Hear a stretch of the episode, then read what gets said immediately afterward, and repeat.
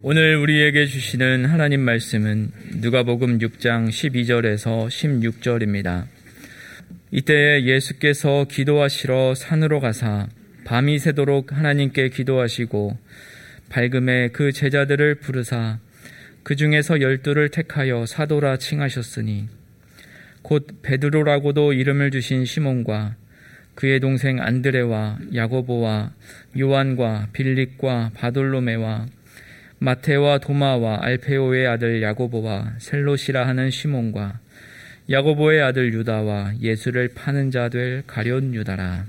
아멘. 미국의 전래동화 가운데 이런 이야기가 있습니다.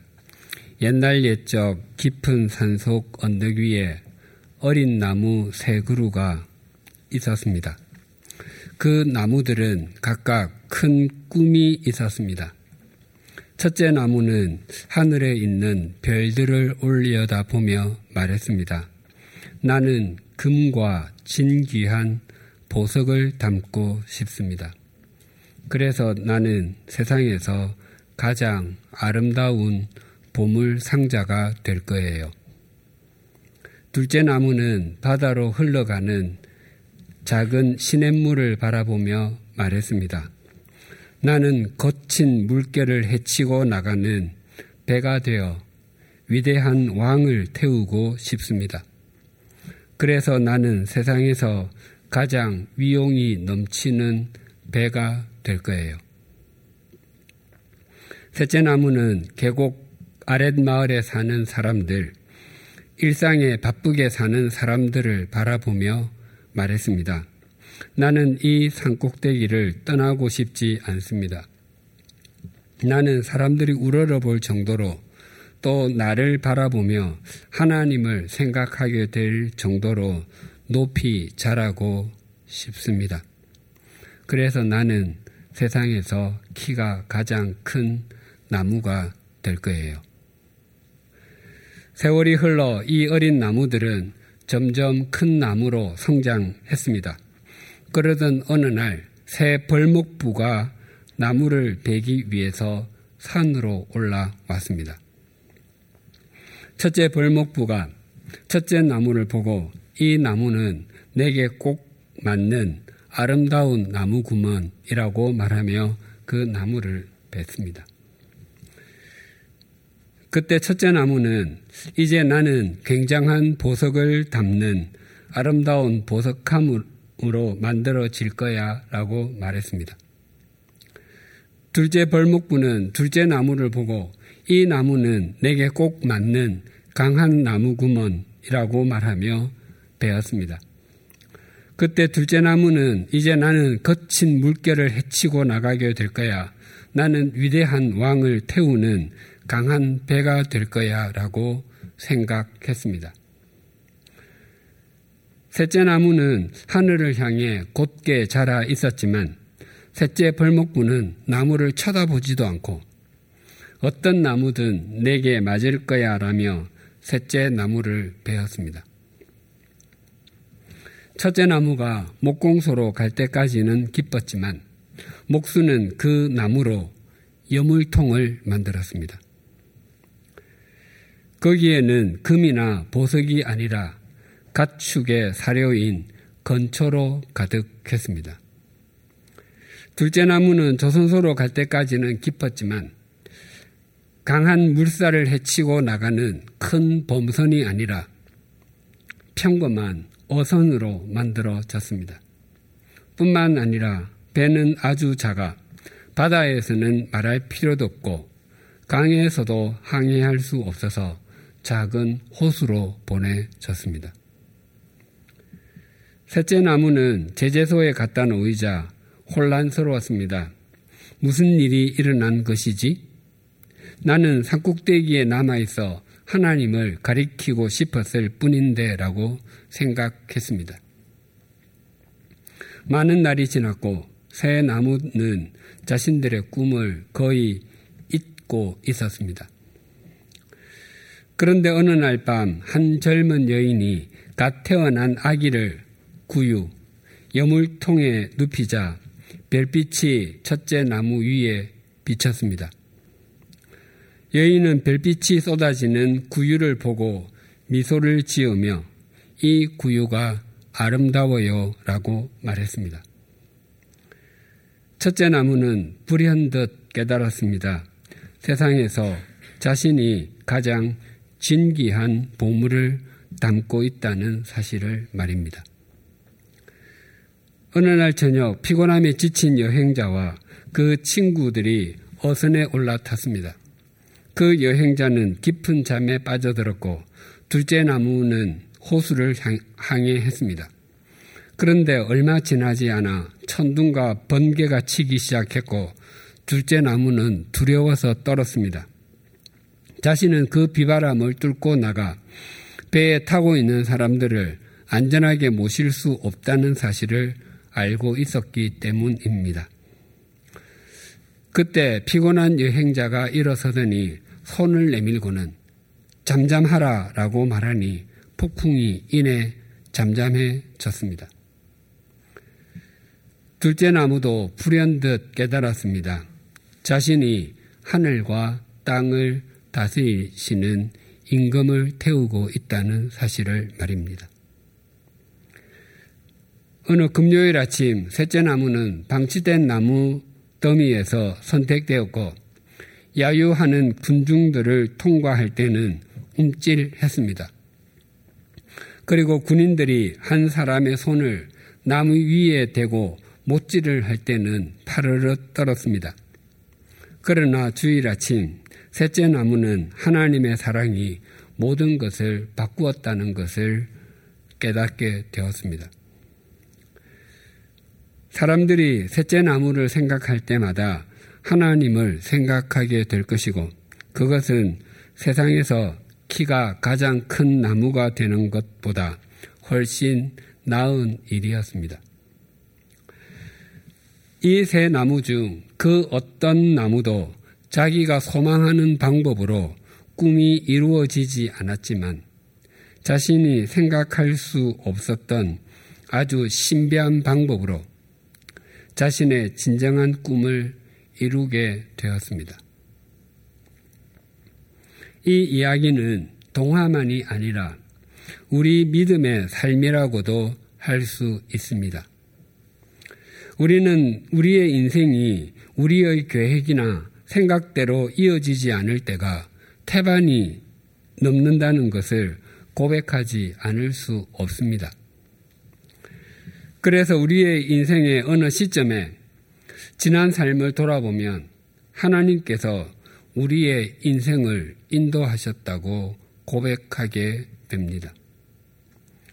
또한 하나님께 인도함을 받는 인생이 스스로 인도하는 인생보다 더 낫다는 것도 인정하지 않을 수 없습니다.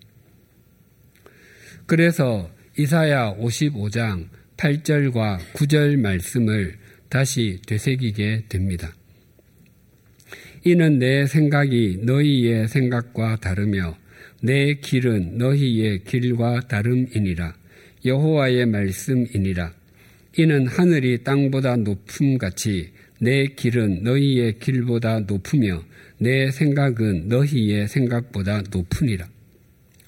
하나님의 생각과 사람의 생각의 차이, 하나님의 길과 사람의 길의 차이는 하늘과 땅의 차이라고 말씀하십니다.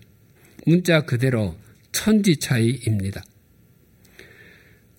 하늘의 끝을 가본 사람도 아무도 없고 그 끝을 아는 사람도 아무도 없습니다.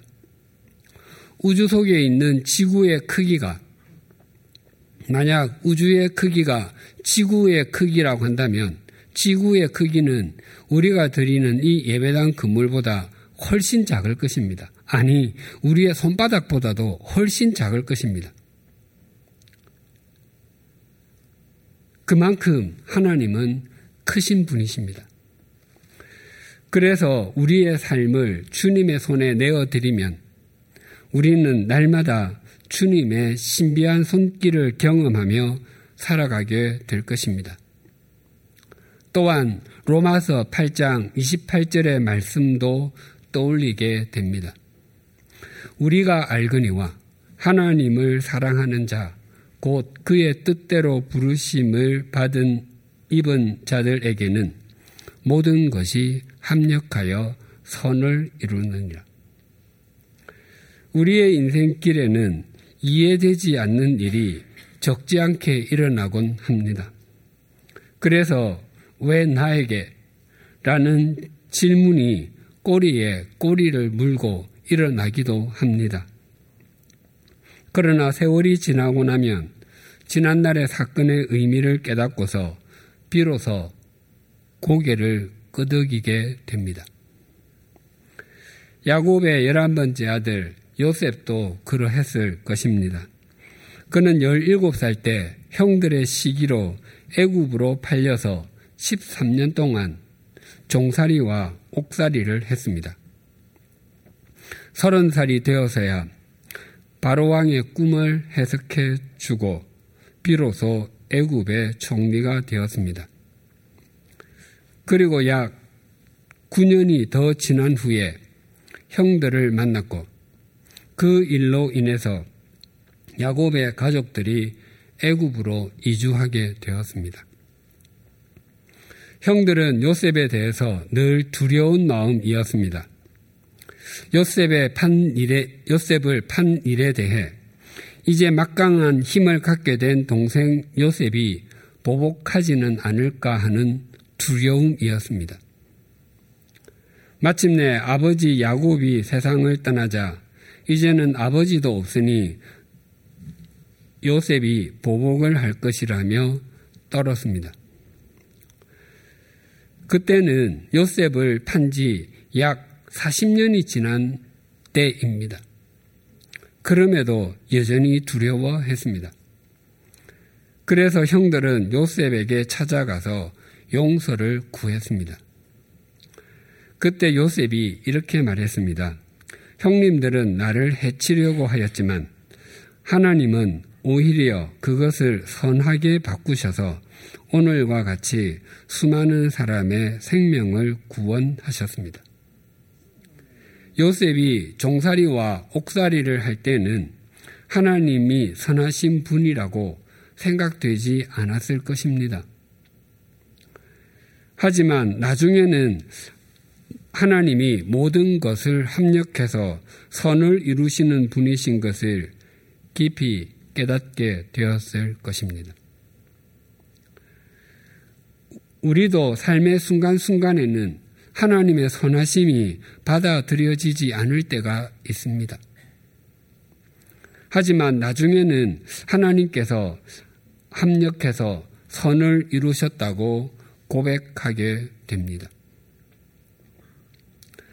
하나님의 생각과 사람의 생각이 다르고 하나님의 길과 사람의 길이 다르며 하나님은 합력해서 선을 이루시는 분이심을 잘 보여주는 사람이 예수님의 제자 중 야고보와 요한 형제입니다.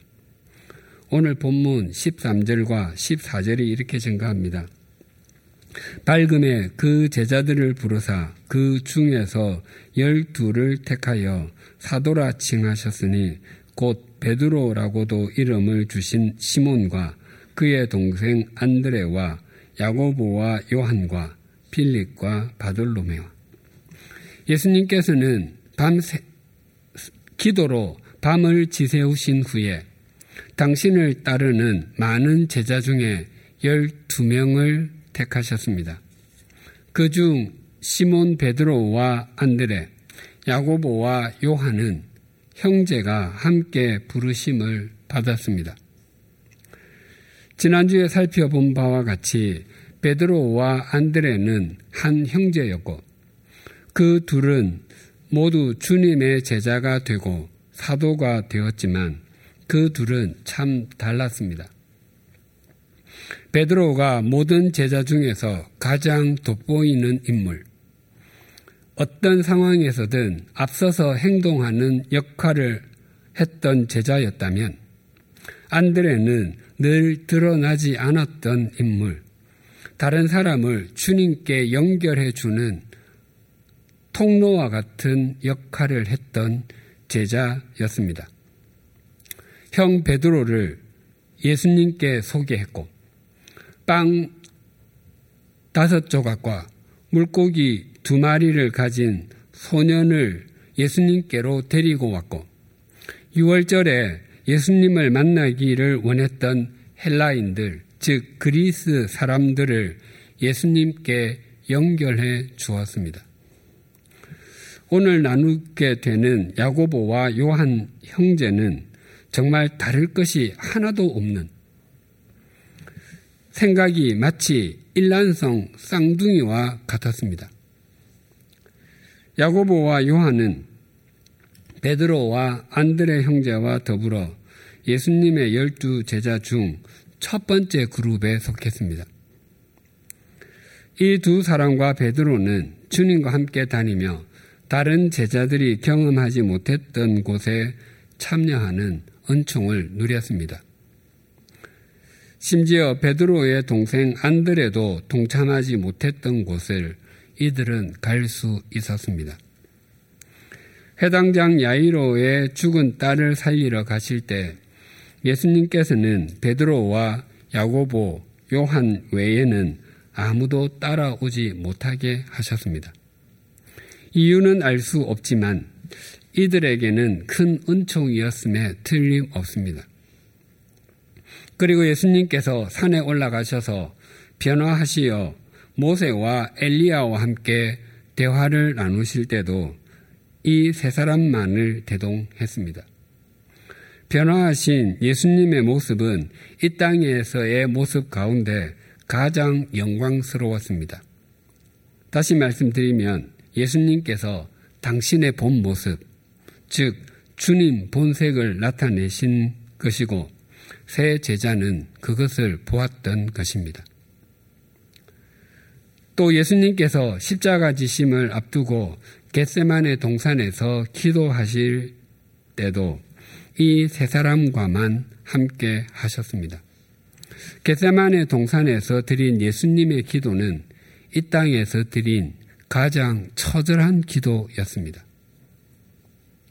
그 기도가 얼마나 처절하였는지 의사였던 누가는 땀이 핏방울 같았다라고 증거합니다. 인간이 고통의 극한에서 흘리는 땀은 붉은색을 띈다고 합니다. 이 세 제자는 예수님의 가장 고통스러워하는 모습도 본 것입니다. 그러니까 이 세 제자는 예수님께서 죽은 사람을 살리시는 것도 보았고, 예수님의 가장 영광스러운 모습도 보았고, 더 나아가 예수님께서 가장 고통스러워 하시는 모습도 보았습니다. 그러나 베드로와 함께 야고보와 요한 형제가 이러한 은총을 누릴 수 있었던 것은 그들의 믿음이 다른 제자들보다 더 깊었거나 그들의 성품이 다른 제자들보다 훨씬 좋았기 때문은 결코 아니었습니다. 그들은 호감을 살만한 믿음이나 성품의 소유자가 아니었습니다. 야고보와 요한 형제는 베드로와 안드레 형제처럼 갈릴리 호숫가에서 예수님의 부르심을 받았습니다. 공간복음, 즉 마태, 마가, 누가복음에는 베드로와 야고보와 요한이 서로 떨어져 있는 경우는 거의 없고 마치 한 사람인 것처럼 그리고 있습니다. 마가복음 3장에도 예수님의 열두 제자의 명단이 나오는데 야고보와 요한에 대해서 이렇게 증거합니다. 마가복음 3장 17절입니다. 또 세베대의 아들 야고보와 야고보의 형제 요한이니 이 둘에게는 보아느게 곧 우레의 아들이란 이름을 다하셨으며 야고보와 요한도 베드로처럼 성격이 몹시 급했던 것으로 보입니다. 그래서 그들의 별명이 우레의 아들, 즉, 즉 천둥의 아들이었습니다. 그런데 이들의 급한 성격은 베드로의 성격과는 좀 달라 보입니다. 베드로의 성격은 허풍이 약간 섞인 급함처럼 보입니다. 가끔 식당에서 친구들이 함께 밥을 먹은 후에 나갈 때 밥값을 서로 자신이 내겠다며 자기 카드를 내미는 사람이 여럿인 경우를 보게 됩니다. 물론 자기가 먹은 것을 자기가 내거나 함께 먹은 사람 수로 음식값을 나누어 내는 것도 합당합니다. 식사 후에 적극, 적극적으로 자신이 밥값을 내겠다고 하는 사람이 단지 돈이 많아서 그러는 것은 아닐 것입니다. 그 사람은 틀림없이 돈보다 사람과의 관계를 더 중요하게 여기기 때문일 것입니다. 물론 특별한 이유도 없이 식사 후에 늘 뒷전에만 있으려고 하는 사람과는 오랫동안 우정을 나누기가 쉽지 않을 것입니다. 베드로는 친구나 동료들과 식사 후에 자기 카드를 가장 먼저 내미는 유형입니다. 그런데 야고보와 요한은 성격이 급하다기보다 좀 못됐다는 것이 좀 더 정확한 표현일 것입니다.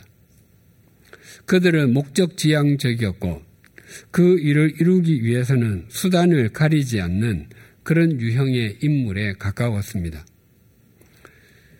누가복음 9장에 보면 이런 이야기가 있습니다. 예수님께서 이스라엘 북쪽 갈릴리 지역에서 사역하시다가 십자가를 지셔야 할 때가 얼마 남지 않은 것을 아시고 남쪽에 있는 예루살렘으로 가기 원하셨습니다. 갈릴리에서 예루살렘으로 가려면 그 중간에 있는 사마리아를 통과해야 했습니다. 그래서 먼저 제자들을 보내서 사마리아에 머물 곳을 찾게 하셨습니다. 그런데 사마리아 사람들이 예수님 일행을 받아들이지 못하겠다고 했습니다. 유대 사람과 사마리아 사람은 오랜 기간 사이가 좋지 않았습니다. 사마리아 사람이 동족임에도 유대 사람은 사마리아 사람을 이방인처럼 경멸했습니다. 물론 사마리아 사람도 유대 사람을 바라보는 시선이 다르지 않았습니다. 예수님 일행을 받아들일 수 없다고 반응한 사마리아 사람들을 향해 화가 난 야고보와 요한은 예수님께 이렇게 말씀드렸습니다. 누가복음 9장 54절입니다. 제자 야고보와 요한이 이를 보고 이르되 주여 우리가 불을 명하여 하늘로부터 내려 저들을 멸하라 하기를 원하시나이까? 두 형제는 얼마 전 산 위에서 예수님께서 모세와 엘리야 선지자와 함께 대화하는 장면을 떠올렸을 것입니다. 열왕기 하 1장에 보면 아하시야 왕이 엘리야 선지자를 잡기 위해서 군인 50명을 보냈는데 엘리야 선지자가 50부장에게 내가 만약 하나님의 사람이라면 불이 하늘에서 내려와서 당신과 당신의 부하 10명을 불 모두 태울 것입니다. 라고 말했는데 정말 하늘에서 불이 내려와 50명을 모두 태우고 말았습니다. 야고보와 요한은 그때처럼 하나님께 불을 내려달라고 기도해서 사마리아 사람들을 응징하자고 말하는 것입니다. 그러니까 이 두 형제의 성격이 급했음은 물론이고 화가 나면 참지 못하고 다 쏟아내야 하는 그런 유형의 사람이었던 것입니다. 또 이 두 형제는 불같은 성격이었을 뿐만 아니라 자기 야망으로 가득했고 자신들이 생각하는 나라, 자기 제국을 꿈꾸고 있었습니다. 마가복음 10장 35절에서 40절입니다. 세베대의 아들 야고보와 요한이 죽게 나와 여짜오되 선생님이여 무엇이든지 우리가 구하는 바를 우리에게 하여 주시기를 원하옵나이다. 이르시되 너희에게 무엇을 하여 주기를 원하느냐 여짜오되 주의 영광 중에서 우리를 하나는 주의 우편에 하나는 좌편에 앉게 하여 주옵소서. 예수께서 이르시되 너희는 너희가 구하는 것을 알지 못하는도다. 내가 마시는 잔을 너희가 마실 수 있으며 내가 받는 세례를 너희가 받을 수 있느냐? 그들이 말하되 할 수 있나이다. 예수께서 이르시되 너희는 내가 마시는 잔을 마시며 내가 받는 세례를 받으려니와 내 좌 우편에 앉는 것은 내가 줄 것이 아니라 누구를 위하여 준비되었든지 그들이 얻을 것이니라. 야고보와 요한은 예수님이 범상하신 분이 아니실지 모른다는 일말의 기대가 있었던 것으로 보입니다. 당시 예수님에게는 아무런 재산도 없었고, 긴 세월 학문을 했다는 졸업장도 없었고, 사회에서 힘을 쓸 수 있는 자리에 있지도 않았지만, 뭔가 자신의 생각과는 다른 분이실지 모른다는 생각을 한 것입니다. 그래서 지금은 이렇게 남루를 걸치고 있지만 언젠가는 혹시라도 왕위에 오르실 수도 있을 것이라는 신락 같은 희망이 있었던 것으로 여겨집니다. 야고보와 요한이 이런 과도한 야망을 품고 자신들의 제국을 꿈꾸는 데는 두 가지의 이유가 있다고 생각해 볼 수 있습니다. 첫째는 그들의 가정이 다른 제자들보다 경제적으로 여유가 있었기 때문입니다. 예수님께서 이들을 제자로 부르시는 장면입니다. 마가복음 1장 19절과 20절입니다. 좀 더 가시다가 세베대의 아들 야고보와 그 형제 요한을 보시니 그들도 배에 있어 그물을 깁는데 곧 부르시니 그 아버지 세베대를 품꾼들과 함께 배에 버려두고 예수를 따라가니라. 야고보와 요한은 예수님의 부르 심을 받고서 아버지를 뒤로 둔 것은 물론이고 품꾼들을 함께 버려두고 떠났다고 합니다. 이들의 가정에는 일하는 사람들을 고용할 정도로 여유가 있었습니다. 그래서 다른 제자들보다 더 나은 위치에 있어야 한다고 생각했던 것으로 보입니다. 둘째는 예수님과 가까운 친척이었기 때문입니다. 예수님께서 십자가에 달리실 때 그 광경을 지켜보던 여인들이 있었습니다. 그 여인들을 묘사하는데 마태복음에는 마리아와 또 세베대의 아들들의 어머니도 있었다라고 증거하고 요한복음에는 그 어머니와 이모가 서 있었다고 증거합니다. 그러니까 예수님의 어머니 마리아와 야고보와 요한의 어머니가 자매지간이었던 것입니다. 그렇다면 예수님과 야고보와 요한 형제는 외사촌 지간이 됩니다. 이들은 예수님과의 친척 관계를 내세워서 주님 나라에서 특별한 지위를 요구했던 것입니다. 그런데 야고보와 요한이 이 요구를 하던 때가 예수님께서 십자가를 지기 위해서 예루살렘으로 올라가던 길이었습니다. 그런데 이들은 예수님께서 예루살렘에 올라가셔서 혹시라도 메시아적 영광을 드러내셔서 땅, 이 땅 위에 예수님의 제국을 건설하시면 지금이야말로 자기들에게 올 영광의 몫을 다짐 받을 절호의 기회라고 생각했던 것입니다. 야고보와 요한이 꿈꾸었던 것은 하나님의 나라가 아니라 자신들의 제국이었습니다. 그런데 이 이후에 주님께서는 이들의 인생을 아주 신비하게 인도하셨습니다. 주후 44년 헤롯 아그리빠는 유대인의 호감을 사기 위해서 그리스도인들을 박해하기 시작했습니다. 그 중에 첫 표적이 야고보였습니다. 그래서 야고보는 예수님의 제자 중에서 첫 순교자가 되었습니다. 야고보와 요한은 혹 주님의 나라가 이루어지면 자신들을 주님의 오른쪽과 왼쪽 자리에 앉게 해달라고 요청했습니다. 그때 예수님께서는 내가 마시는 잔을 너희가 마실 수 있느냐라고 되물으셨습니다.